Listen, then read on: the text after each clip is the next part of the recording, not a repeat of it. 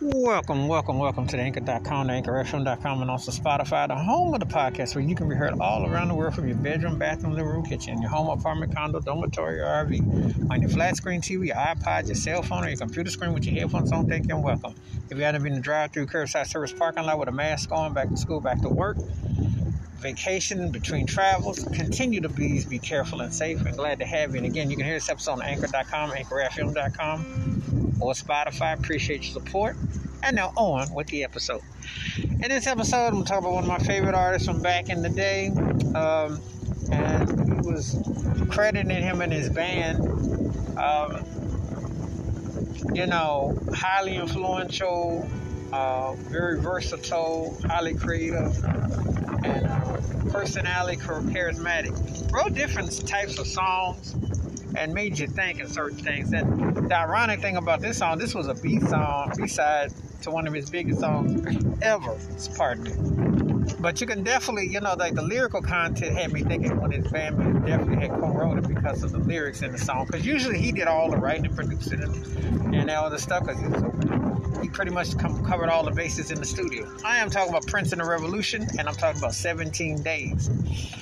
And um, you know, it's the, the, what I always dug about this particular song. And it's kind of like a new waveish groove, but it's got like a reggae tone in the bass that it's so distinctive because now one thing when Prince tried to actually do reggae or tried to do dancehall type of grooves, he went into this one. It almost sounds like he just had, had this interesting rhythm that just worked, and it had this off tilt bass groove that was vibrant, but it was definitely the groove was was very much in the pocket. It was very was tight.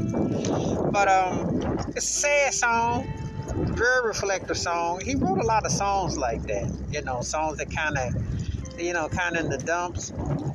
And yet it had a, it was a twisted type of song. You know, the way he did the chorus and um, the synthesizer, the groove of it it's just one of them songs that makes you, you know, reflect. You know, the way it starts off in the groove and it's got the Minneapolis trademark sound and everything to it. So it's just definitely one of them songs that uh, that pocket and that vocals, you definitely can, um, you know, it has a haunting tone, but yet it's also one, it grooves, you know. And let me tell you a story too with Prince.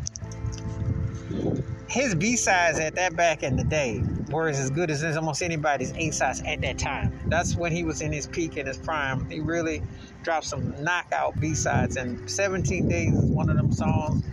Most artists would big to had it as a lead single. That was a B side to When Doves Cry.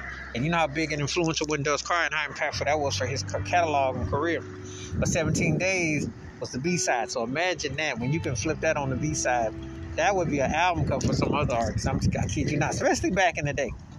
His peak and his prime. Oh yeah, oh yeah. Wash your hands, keep your mind clear, watch out for another. Please give me your thoughts and takes on Prince and Revolution, 17 Days, and how this song stands out in Prince's catalog. And he could tell he's one of the most influential, impactful artists ever. Keep it funky, keep on the one. Please be safe, be careful out there. If you're not heard the Revolution 17 Days, please do. Let me know your thoughts. You can hear this episode on anchor.com, anchorfm.com, or Spotify. Appreciate your support. Continue to be safe out there. We'll catch you up now. Peace.